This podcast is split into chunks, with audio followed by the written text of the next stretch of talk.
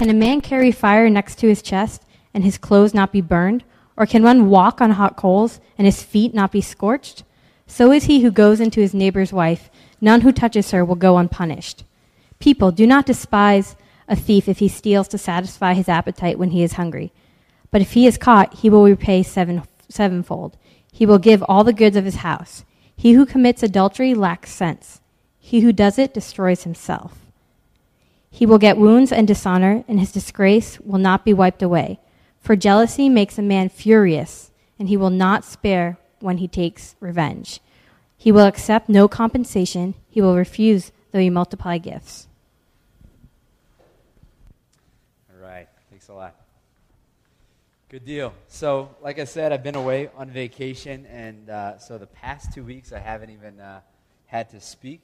Uh, and so it's my uh, pleasure, I guess, to be back with you and, and, and share again from God's Word. Uh, not having to prepare a sermon for the past two Sunday nights has kind of freed me up. Obviously, one week for vacation, but for two weeks prior to that, has freed me up to um, really focus in on just serving the community with some of our volunteers. And so uh, it's been really good, and uh, God has given us a lot of favor in the community. And so we just want to praise Him for that. And uh, again, thank you guys for, for helping out with it.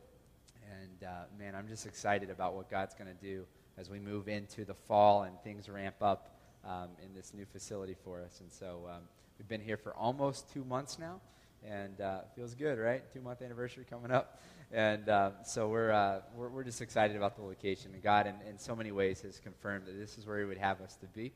And um, part, of, part of that has been just the, the favor we've found in the village just a couple blocks away.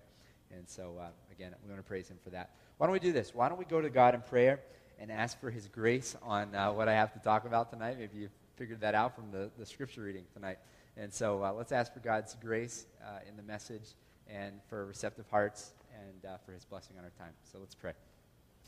Father God, we love you so much. And uh, Lord, we just, we're thankful for, um, for the privilege that it is to, to worship you and the privilege that it is to come and to uh, look at your word and, and God, we're, we're grateful that you have given us your word to live by. And specifically, you've given us just such practical insight uh, in the Proverbs. And um, God, we, uh, we, we've been having a good, good summer going through the Proverbs. I pray that tonight you would uh, just especially illuminate it to us to keep us from some real danger.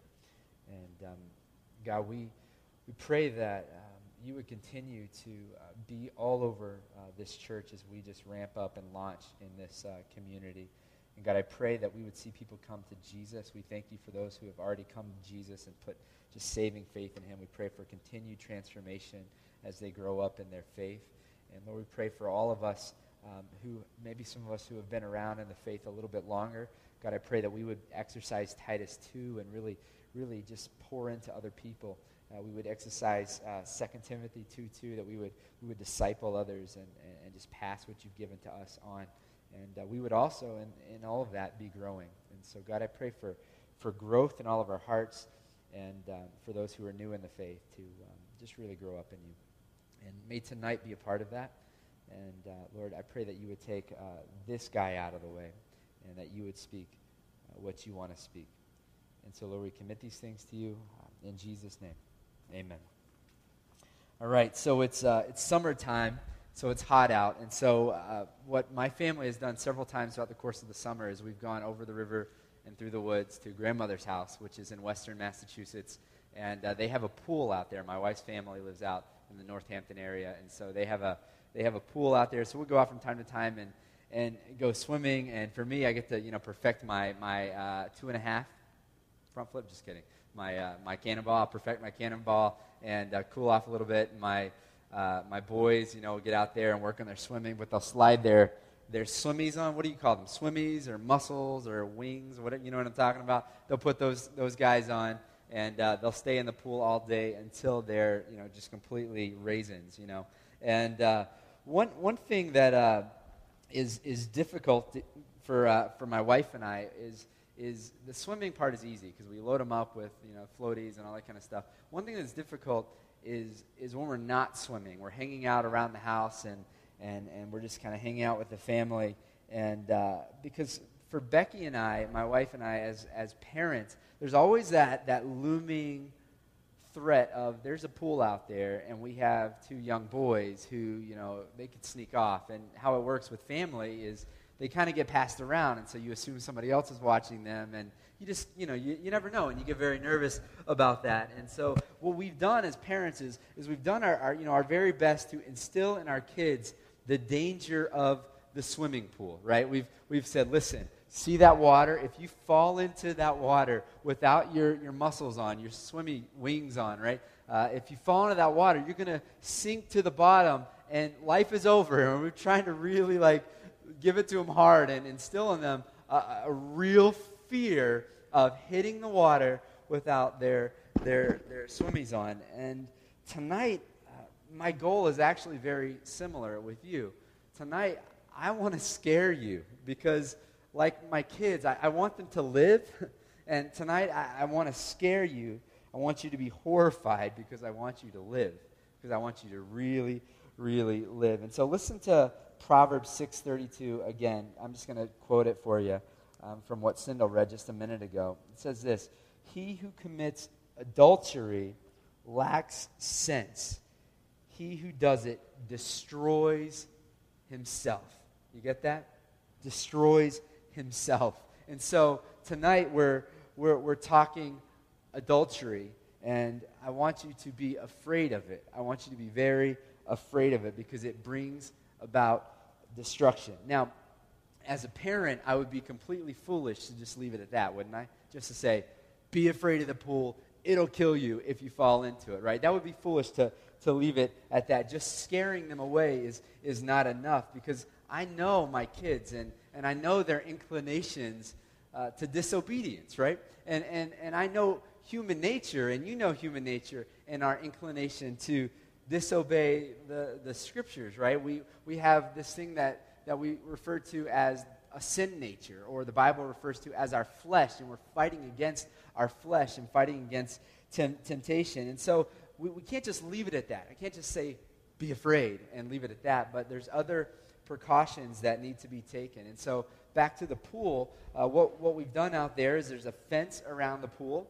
Uh, also, uh, at, at her parents have this sliding glass door that goes out to the pool inside of the fence. And so, at the sliding glass uh, door, they've, they've put this bar that has a special lock. And, and so, we put that there so the kids can't pry open the door and get down to the pool.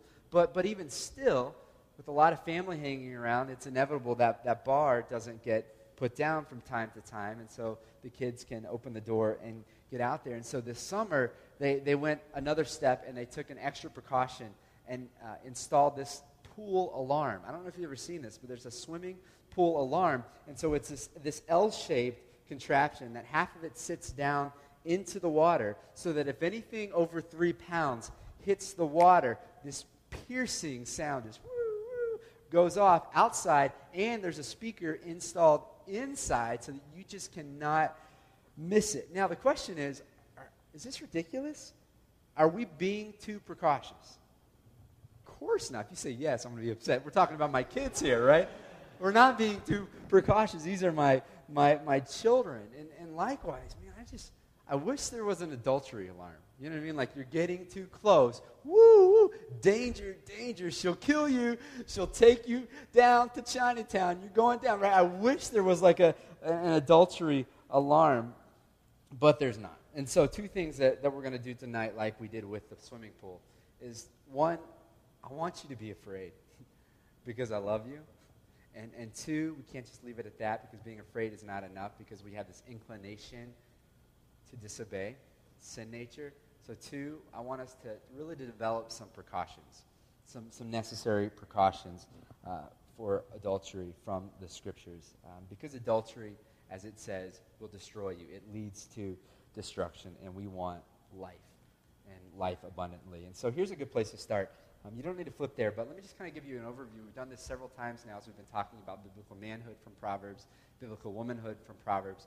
Uh, we need to go back to Genesis chapter 2 again right? God has made Adam. And, and in Genesis chapter 2, what's happening is God starts to bring the animals to Adam. You're familiar with this? And as, as God's bringing the animals to Adam, he starts to name them dog, giraffe, uh, uh, cow, camel. And, and what he also notices is that they're coming to him in pairs, and, and suddenly it, he gets it, right? I'm not a pair.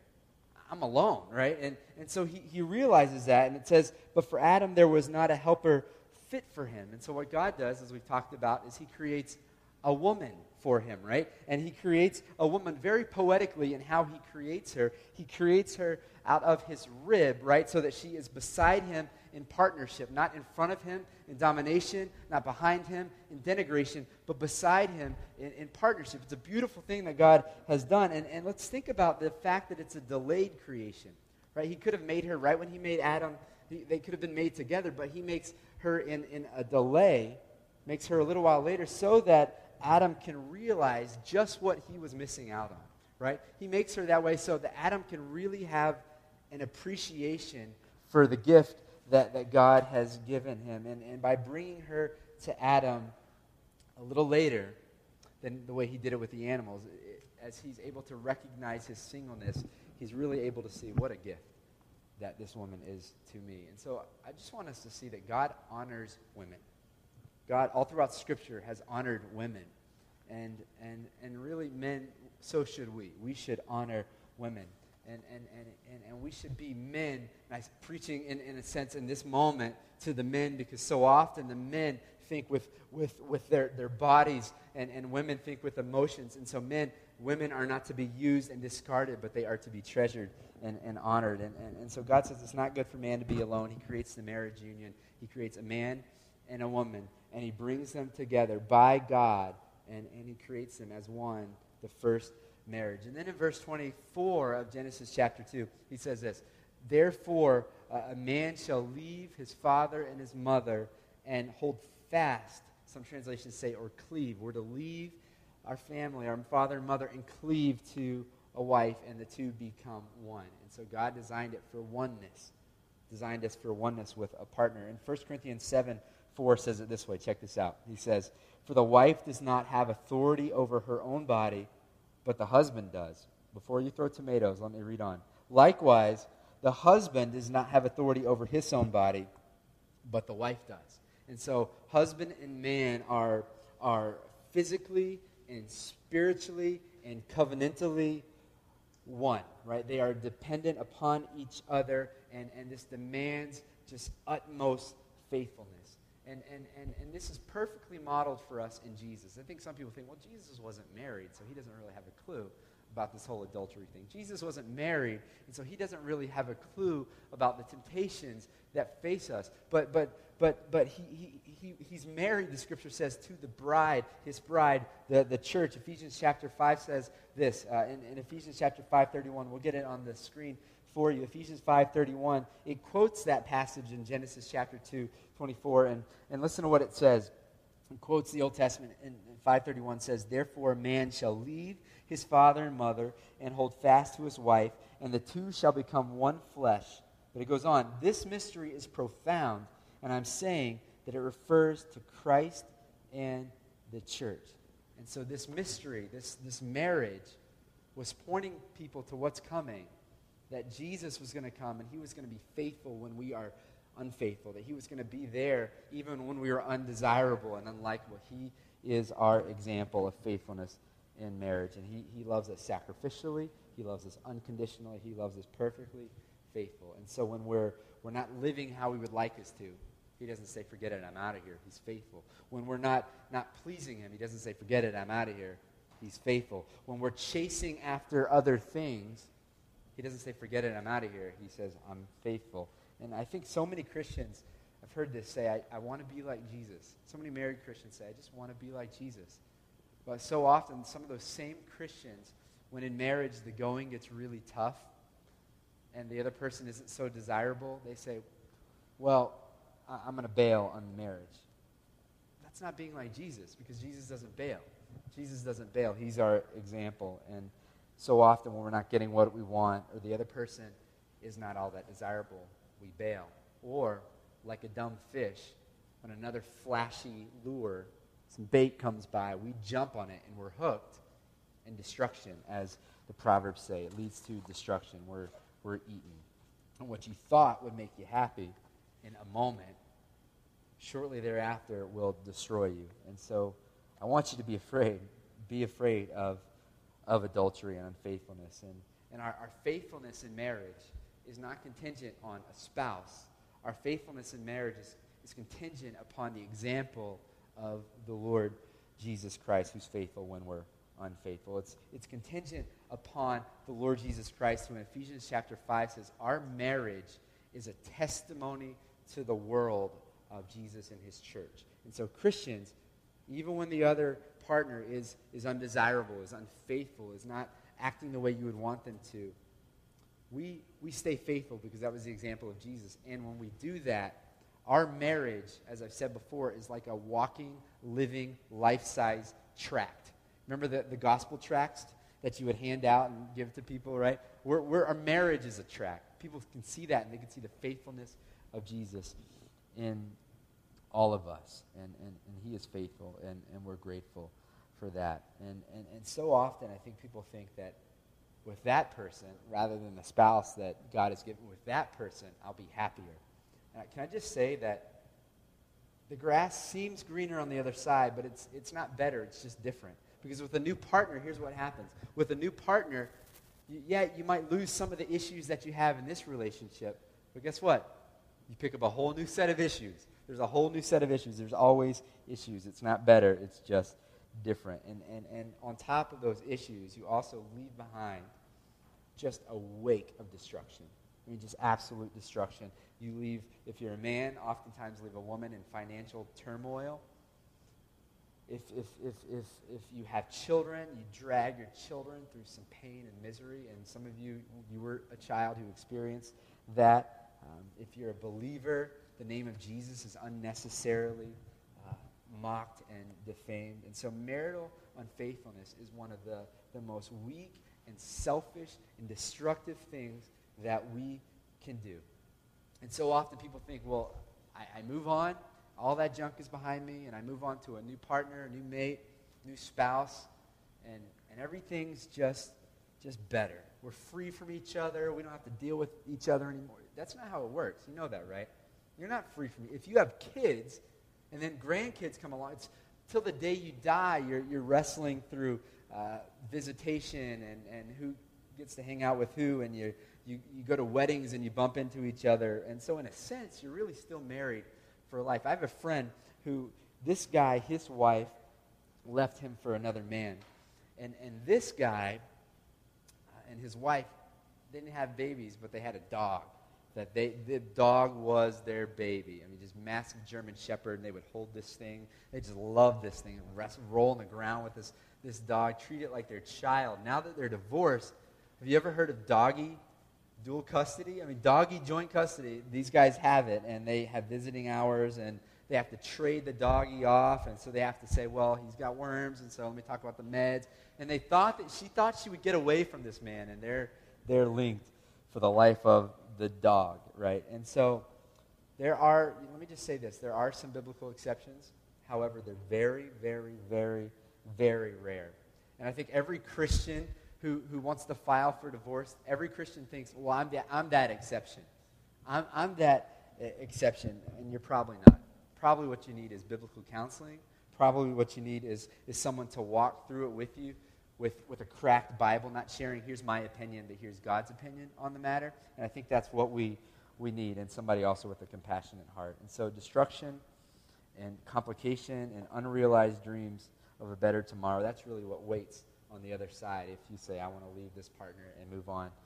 Uh, it's not what you think it is. And so, as a church, here's, here's one thing that I want you to know. As a church, we value marriage, we value family. We highly, highly, highly esteem it. One of our values as a, as a church is that the marriage and family unit is to be highly honored.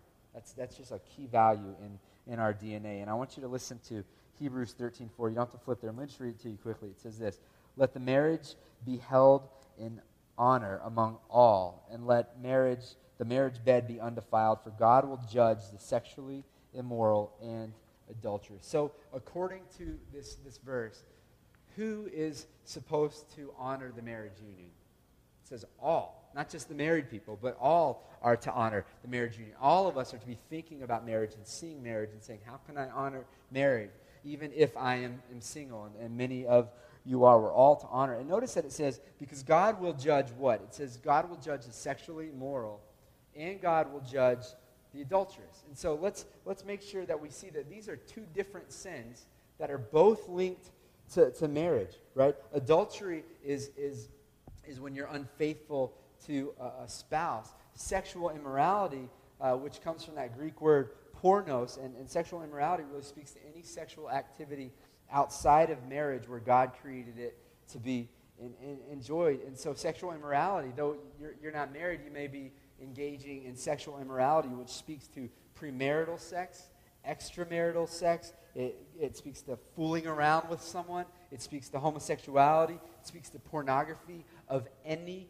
form. So, not just videos and pictures, but pornography of, of seeing a person who's walking down the sidewalk and letting that for yourself uh, create pleasure. And, and, and so that's sexual immorality. It's, it's a way that we dishonor marriage. And, and if you're participating in these things prior to marriage, what it does is it hinders your, your future marriage. And so we have both sexual immorality and adultery linked to marriage. And so I want you to know that if, if you're single today, and many in this room are single, this message is for you too because you're thinking ahead to future marriage. You're thinking, how can I honor and esteem marriage right now?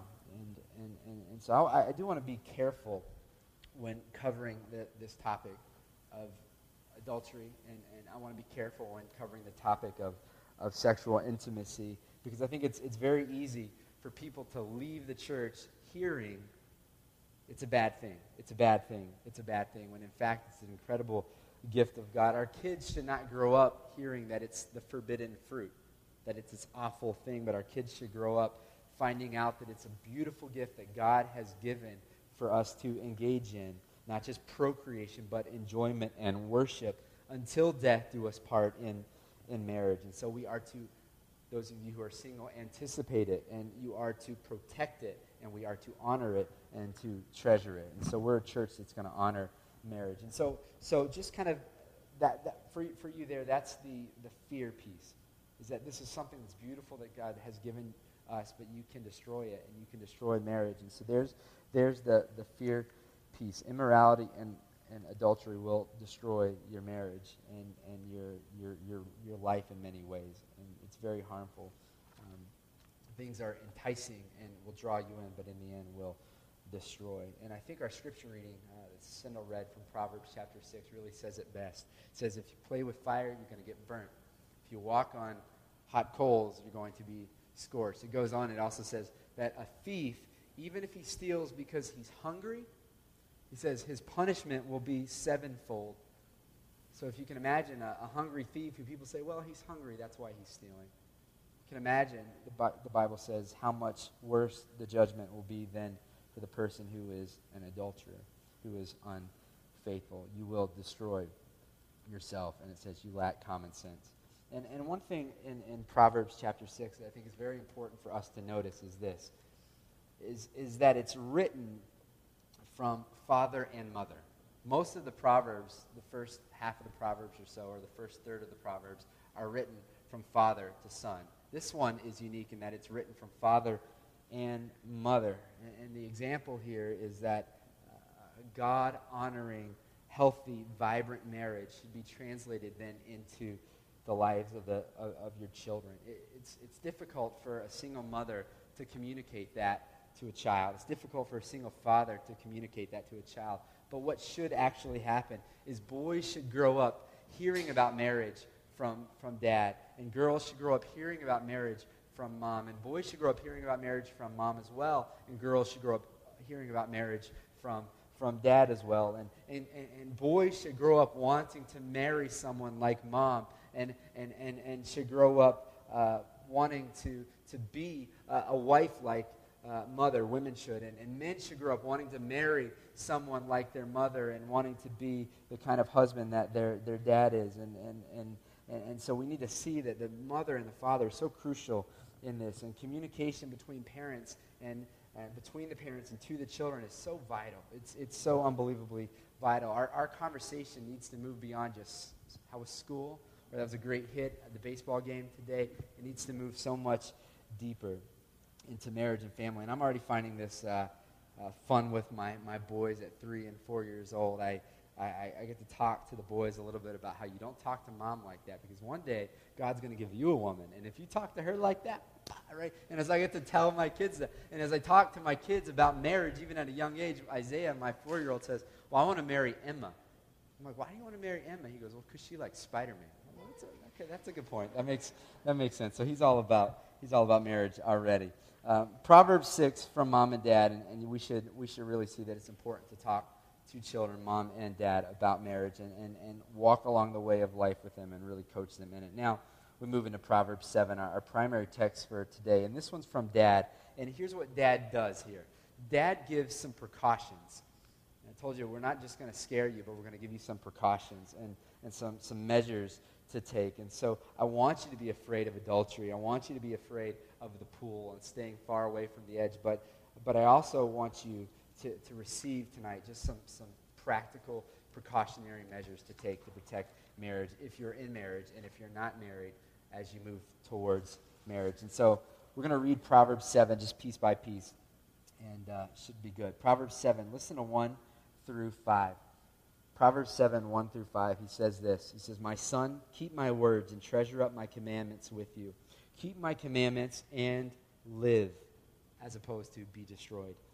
Keep my teaching as the apple of your eye. Bind them on your fingers. Write them on the tablet of your heart. Say to wisdom, You are my sister, and call insight your intimate friend, to keep you from the forbidden woman, from the adulteress, with her smooth, smooth words. And, and we'll stop there and talk for a little while. So, with all the Proverbs up to this point, we have a father speaking to his son with that loving, caring, protective love.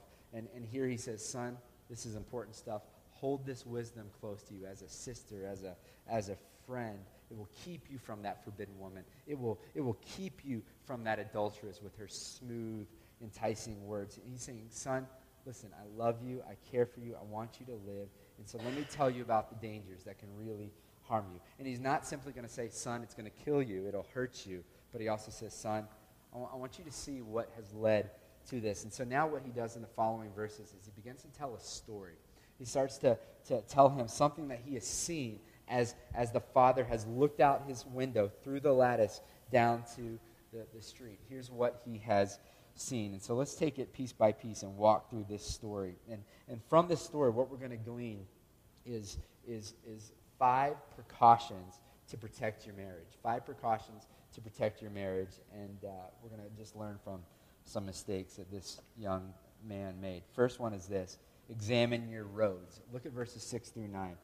Examine your roads. Here's what it is For at the window of my house I have looked out through my lattice, and I have seen among the simple, I have perceived among the youths, a young man lacking sense, passing along the street near the, her corner, taking the road to her house in the twilight, in the evening, at the time of night and darkness. So examine your roads. Here's what he's doing. He's looked out his window he's noticed that there's this young man who, who just lacks sense. This young man is on a path. He's walking somewhere, and he's heading up towards the house of a forbidden woman. And in verse 7, it says that this guy, if you want to look down at verse 7, it says this guy is, is from among who?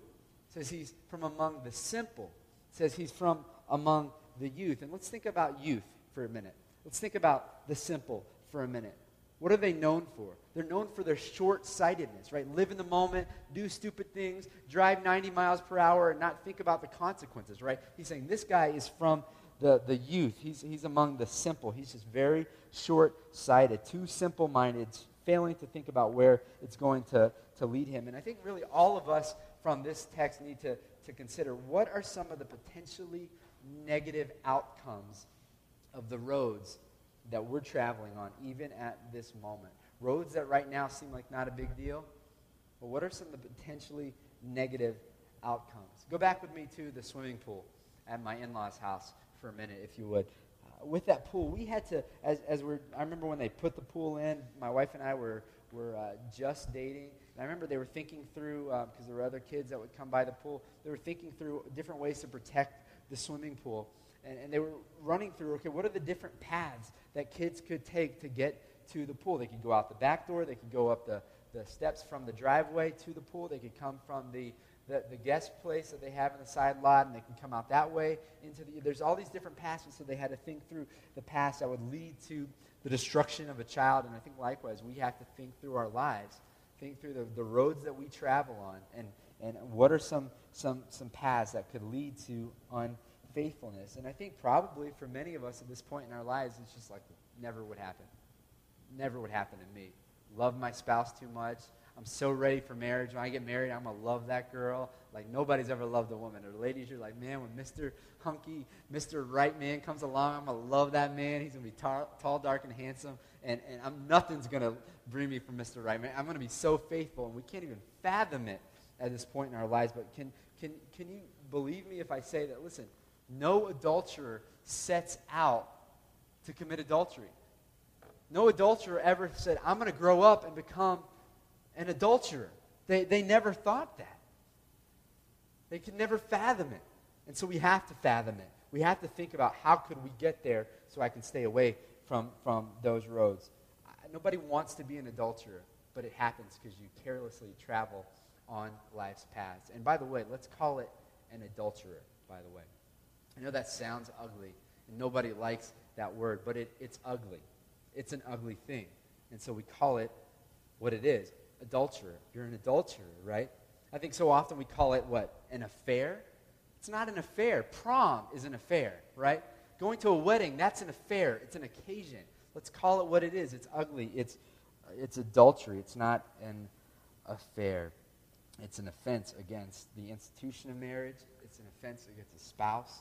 It's an offense against children. It's an offense against your friends. It's an it's offense against the state who has certified you married. But more importantly, it's an offense against God who says, Be like me. I'm faithful. That's it's an offense and it's it's ugly. And so how are we going to set up roadblocks so that we don't get there? Think through the, the roads that you travel in life. Some examples for me would be some of the roadblocks that I've had to set up is like, listen, I'm, I'm just not going to ride alone in a car with a woman. It's just not going to happen unless she's my wife or she's my, my grandma, right? or a family member, right? I'm just not, it's just not going to happen because I don't want the appearance of evil and I, I, don't want any kind of temptation to ever come my way that, that would cause that to happen. It's just not going to happen. Not going to happen. Another one is, is maybe you just need to be very mindful and start to think through okay, when I interact with women, guys, or with men, ladies, what is my posture? I mean, how do I carry myself, my proximity with the opposite sex? How, how does that how does that look? What is the vibe? I mean, it sounds weird, but you need to think about these kinds of things. And, and I know you're going to be awkward at first, not knowing how to act around, but, but these are things that we have to, to think about. What am I saying with how I act? Would my, would my spouse be uncomfortable if you're married with the way I talk to this person who's not my, my spouse, right? You need to think through these things. Um, uh, another one I think, again, we're thinking towards marriage for those of you who are single. I would say this listen, if you're, if you're single, I think you need to make a, a commitment. This might just seem crazy, but I think you need to make a commitment to never be alone in a home with a person of the opposite sex or an apartment. I just, I just think it's stupid. It looks bad and it's just dumb. And I don't think we should do that. It's, it's a roadblock that we set up. Sometimes we need to do some really extreme things. If, if, if, if you're married, maybe one thing there, maybe at work, there's someone who trips you up a little bit. And you, you're just like, this is, ah, man, that's, you, you feel it. You're, you're tripped up a little bit. Maybe one thing that you need to do is get another job, transfer. It seems drastic, but I'm telling, I promise you, your marriage is worth it. Your marriage is absolutely worth it. Set up the roadblock. Maybe other roadblocks that you need to set up are what are the roads in my mind? Where does my mind travel on, on any given day? A lot of times it has to do with what you're listening to. A lot of times it has to, to do with what you're, you're watching on television. And just say, I'm not going to watch that show. I might be out of the loop at the water cooler at work, but I'm just not going to watch that show. You need to think very practically through how can I set up some roadblocks that really trip me up? What is the path that I'm on? I could go on and on and on and on with all those examples, but I just want you to be thinking um, what are my roads and how can I set up some roadblocks? Because my marriage is worth it my future marriage is worth it. Next section Next section. Look at 10 through 12. Here's what it says. And behold, the woman meets him. So the story continues. She meets him, dressed as a prostitute, wily of heart. She is loud and wayward. Her feet do not stay home. Now in the street, now in the market, and at every corner she lies in wait. We'll stop there. So here's what we have with this woman. We have a woman who is dressed provocatively. Women, you know that, right? You know that there's, there's such power in how you dress, right? It goes on, she's wily of heart, or what that means is she's, she's, she's deceitfully seeking to gain advantage over men with how she dresses and, and how she acts, right? It goes on, she is loud and wayward, and it says, and her feet do not stay home. So rather than her feet being at home, where is she at? It says she's at the street, she's in the market, she's at every single corner. She's everywhere. And, and, and some men, exactly, right now you know what I'm talking about. She's everywhere. There are women everywhere who it, it trips you up. It's, it's, it's difficult. And, and, and so I, I want you to, to know this that, that, that temptation like this will chase you down. It, Satan loves to put it at every single corner. And, and I think half of the battle for us is, is humbly realizing that we're all susceptible to failure in marriage. We're all susceptible to failure. And the moment that you think you're immune to it, the moment you think never, never would happen to me, I think is the moment that you're, you're most susceptible to, to fall because all the guards go down, all the roadblocks, ah, never happened to me, not a big deal. I love my wife, I love my, my husband, whatever. And all the go- walls go down, pride rises up, and you're very susceptible to fail. Proverbs 18:12 says it this way. It says, Before destruction, a man's heart is haughty, but humility comes before honor. So, right before you're about to be destroyed, you think you got it together, and marriage is destroyed. Now, one phrase that stands out very strong in this section is this it says, Her feet do not stay home. This applies both to women and to men here. In other words, while she's out at all these places, the market, the street corner, on the way, while she's out at all these places, where's she not? She's not at home. There's not a commitment to the home. And I think it's, it's really important to see that he's, he's pointing this out for the purpose of showing the, st- the strong contrast. Her feet are not at home. She's at all these other places. Um, because when you're, when you're at these places, you're not at home. And so our second precaution is this develop a strong home. This is a great precaution for adultery. Develop a strong home. Both men and women need to, I think, really do some serious evaluation how am I developing a strong home? Those of you who will be married, how will I develop a, a strong home? I, will never forget some words from a highly successful CEO. And he said, he said, I reached the pinnacle of success in my career. I was a, I was a CEO of a mega company. I reached the pinnacle of success in my career, but I was a failure at home. He says, and it wasn't worth it. He said it just wasn't even worth it. And so spouses, hear this the, the less you're at home, the less sensitive you are to the effects of marital unfaithfulness on your spouse and your children. You get that? The less you're at home, the less sensitive you are to the effects that it's going to do to the people who are at your, your home. And so we need to be home. We need to have a commitment to the home. And so what that means is, very practically, you might need to cut back on hours at work and, and make some sacrifices, change lifestyle a little bit. Maybe there's promotions that need to be turned down from time to time. Maybe there's golfing invitations that need to be turned down from time to time. Maybe there's yoga classes that you need to unenroll in, right? Maybe there's, there's less hours at the gym that need to be spent. These things in and of themselves aren't bad, but for you, if they're, they're, they're, they're hours that you need at home that, that you don't have, you need to cut back. I mean, you just need to, to cut back. And, and they're not bad, but the, the, the balance between these things in your home needs to be drastically disproportionate to your home. To your home. You need to be at home and spend time at home and develop not just the home location, but the family unit, wherever you're at with them. We have to work on that. And so be thinking, what are some things that are really taking away from my spouse, my, my children, my, my home? And, and um, can I say this? When you're at home, be at home. You know what I mean? Like when you're at home, be at home. Like men, when you're at home, ESPN, I'm telling you, after 18 years and, and your kids are away, you're not going to be saying, man, I wish I watched more ESPN. Spent less time with my kids. That was a waste. No, you're not going to be saying that. Women, you're not going to say, I wish I spent more time out with my girlfriends. You're going to say, no, I wish I spent more time with my kids. It, it flies by. When you're at home, be at home. Be at home. For me, this means, I'm telling you, there's so many phone calls that come, and, and I, like I'm trying to burn through my phone calls on my ride home.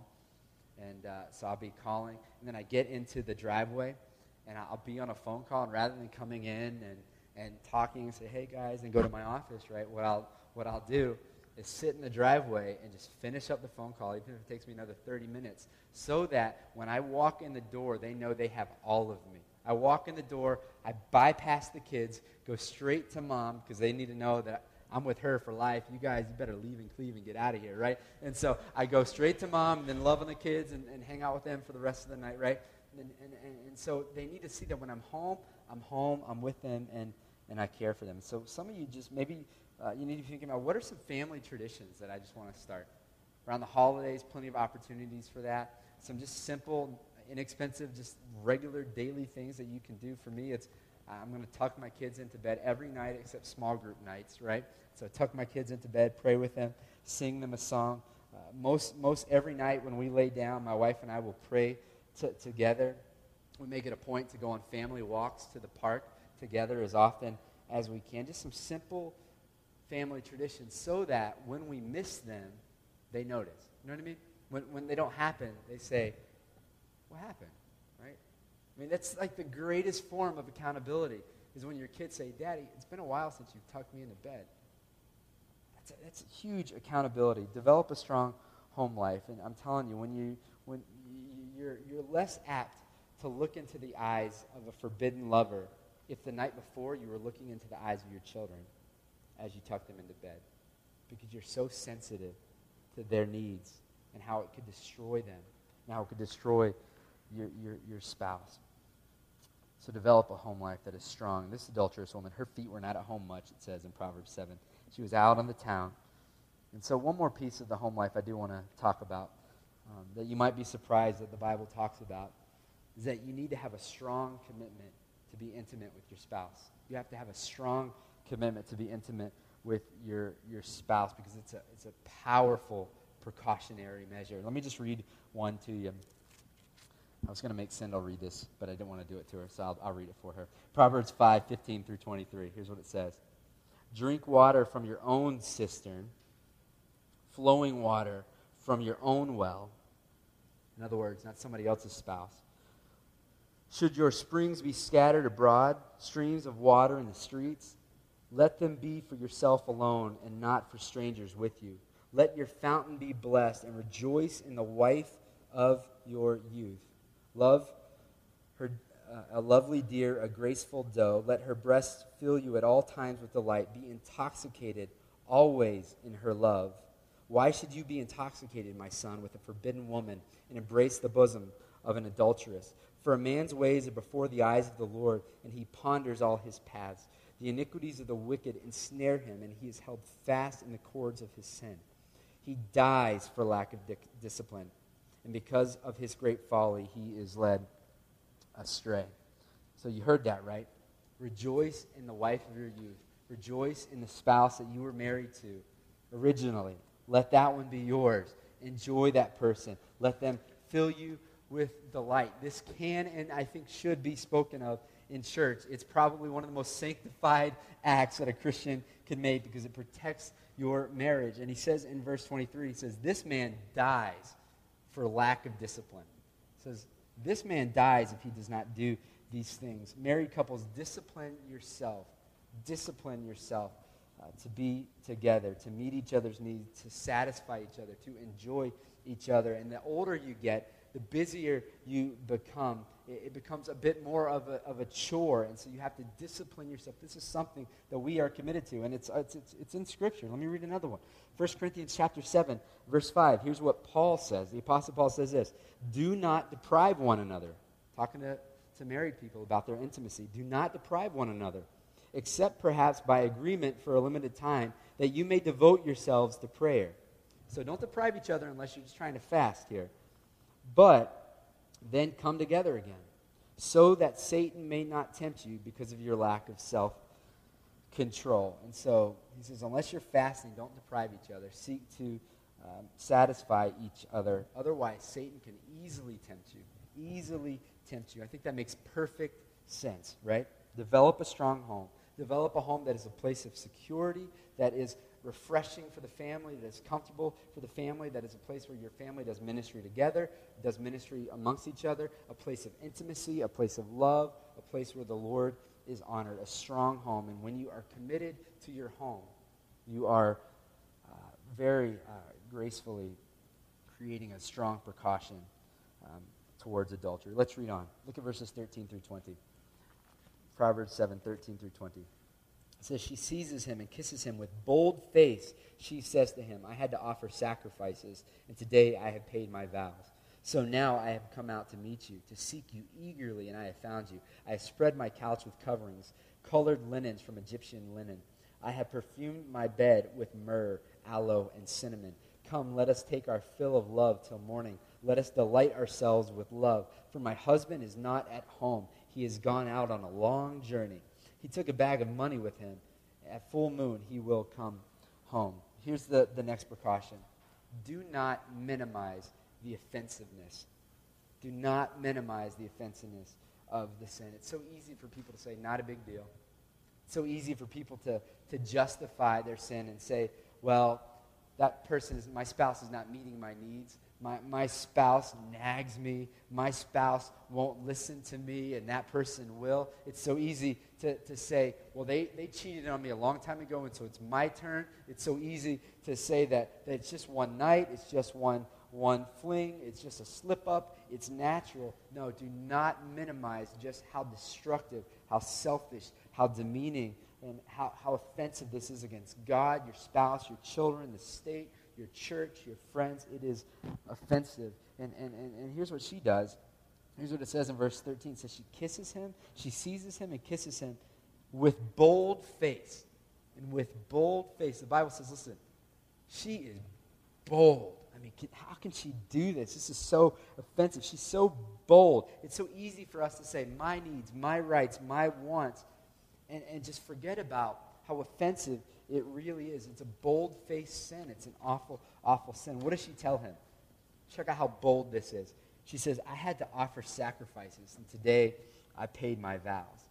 In other words, all right, now that I'm back from church, let's hook up. I mean, is that bold? That's, that's unbelievably bold face. But people do this all the time show up to church, they worship the Lord, they, they read the scriptures, they put on the church face, and they go home to cheat on the spouse, they go home to live in immorality, they go home to look at pornography, they go home to engage uh, at work the next day in an emotional affair. It's bold, bold face. It goes on and it says, uh, as it's talking about the fact that she has paid her vows, understand that she probably made a peace offering at at the temple, right? She made a peace offering. And so, so what would have happened is, is she's insinuating, I paid my vows. In other words, so that means I, I, offered sacrifices today, and so there's meat in the refrigerator. She's luring the man in with steak, right? I got meat at home, so come on over, right? She's luring, I mean, today I offered sacrifices. Just bold faith. Today she's worshiping the Lord, and tonight she's, she's with another man cheating on her husband. It says last night she, she's sharing her bed with her husband, but tonight she's made up her bed with Egyptian sheets and, and fragrances um, and cheating on her husband. Her husband goes out on a business trip with money to go do some dealings. And while he's away, she says, This business trip is an opportunity for me to sin with this man. Do not minimize how offensive this is to her husband, to her Lord, to her friends. This is disgusting. Notice the beginning of the proverb. They're out at night. They're doing it in secret. There's shame involved. It's, it's, it's an awful thing. See it for what it is. Here's the next precaution. Look at verse 21. With much seductive speech, she persuades him. With her smooth talk, she compels him. So here's the next precaution keep a careful ear for smooth talk. Keep a careful ear for smooth talk. So now we've seen that her words have clearly been very persuasive and very, very seductive um, of this man.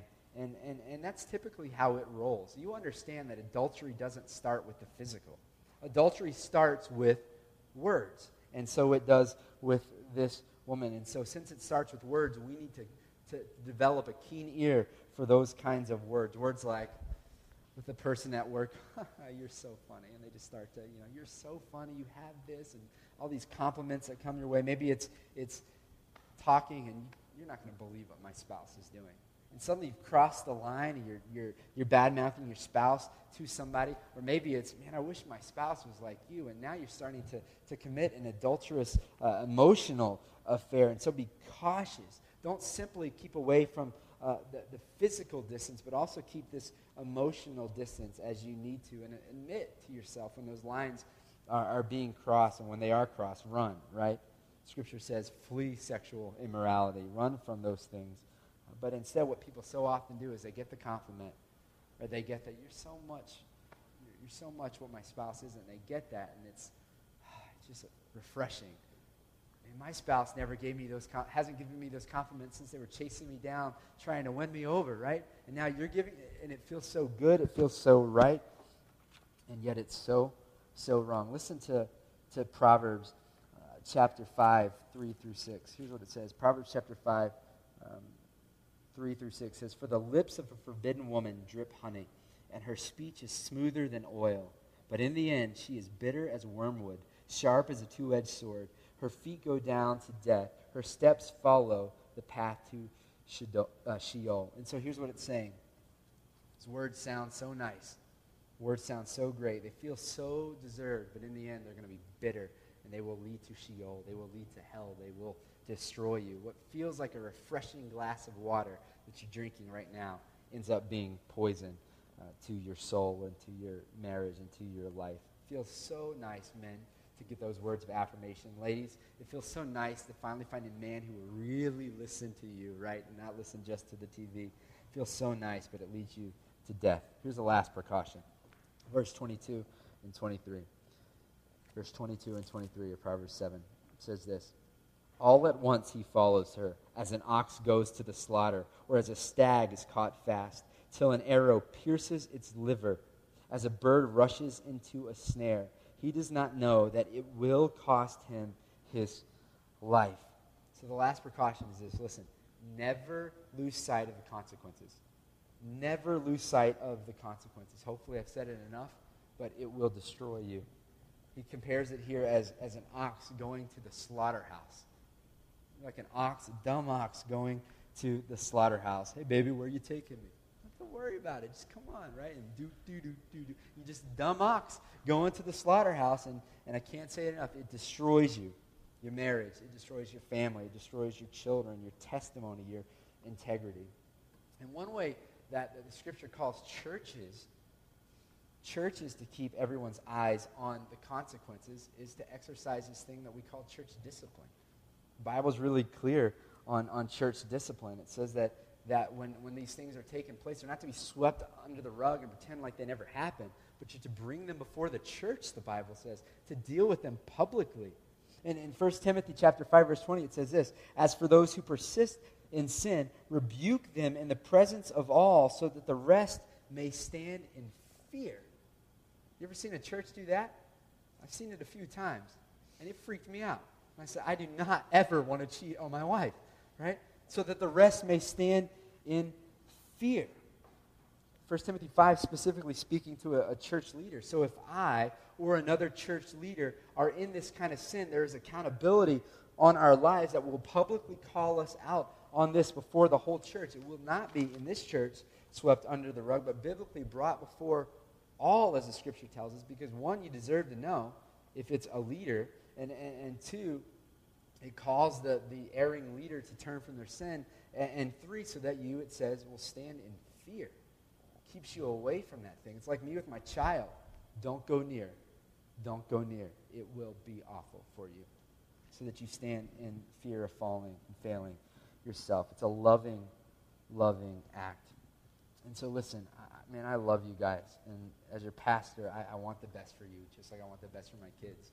As your pastor, I want you to live just like I want my kids to have life and live. I want you to live and live the abundant Christian faith. And, and listen, God wants the best for you as well. And when He calls us not to engage in things, He, he calls us to, to stay away from things. It's not to be a killjoy, it's because He has something better for you. And God has marriage in mind. Marriage lived in faithfulness is a beautiful, wonderful thing that can be enjoyed and can be fruitful. And you will have difficulty in marriage. You will. It will be tough. It's not going to be easy. People will walk through it with you if, you if you will come open about it and share difficulties and share struggles, even share your temptations with people. You can grow and, and, and, and move towards a vibrant, healthy, abundant marriage. But to protect these things now, terms of adultery, I would say this examine your road, develop a strong home. Do not minimize the offensiveness. Keep a careful eye for smooth talk. And never lose sight of the consequences. Let's finish the last few verses. We'll just read them. Here's how he closes. He says, And now, O sons, and now he's saying sons, not just my one son. I want all of you guys to learn from this. He says, Now, O sons, listen to me, and be attentive to the words of my mouth. Let not your heart turn aside to her ways. Do not stray into her paths. For many a victim she has laid low. Many ox have been slaughtered, right? Many a victim she has laid low, and all her slain are a mighty throng. Her house is the way to Sheol, going down to the chambers of death. And so we get one final appeal here from the Father. He says, Please listen. Please listen, my sons. Do not stray into these paths. Do not stray into someone else who is not your spouse, whether you're married or now you stray into the past of someone who's not going to be your, your future spouse and you engage in things you shouldn't engage in. He says, Stay on the path finish the course, stay strong. Faithfulness and longevity is what we're talking about here. Faithfulness and, and longevity. Even when it's tough, be faithful and exercise longevity. And the example, again, Jesus Christ. He was faithful to us when we were faithless. He was faithful when we were chasing after other things. He's our example. Remember, He created all of us for a relationship with Himself, but with our sin, we moved away from it. He said, I don't want it. I'm going to do my own thing. But he in his faithfulness pursues us pursues us. He says i'm going to take care of that sin. I'm going to i'm going to die on a cross on your behalf as your uh, as your punishment. I'm going to receive that for you because I, I love you and i care for you and i want you to come back to me. And so the scriptures say that if we will trust in what he has done on the cross then we will be made right with god and so today, some of us maybe just need to turn to Jesus and say, That's incredible that he would do that because I definitely have been an unfaithful lover of the Lord as I was designed to be. And you need to say, man, I, I want to trust in Jesus today.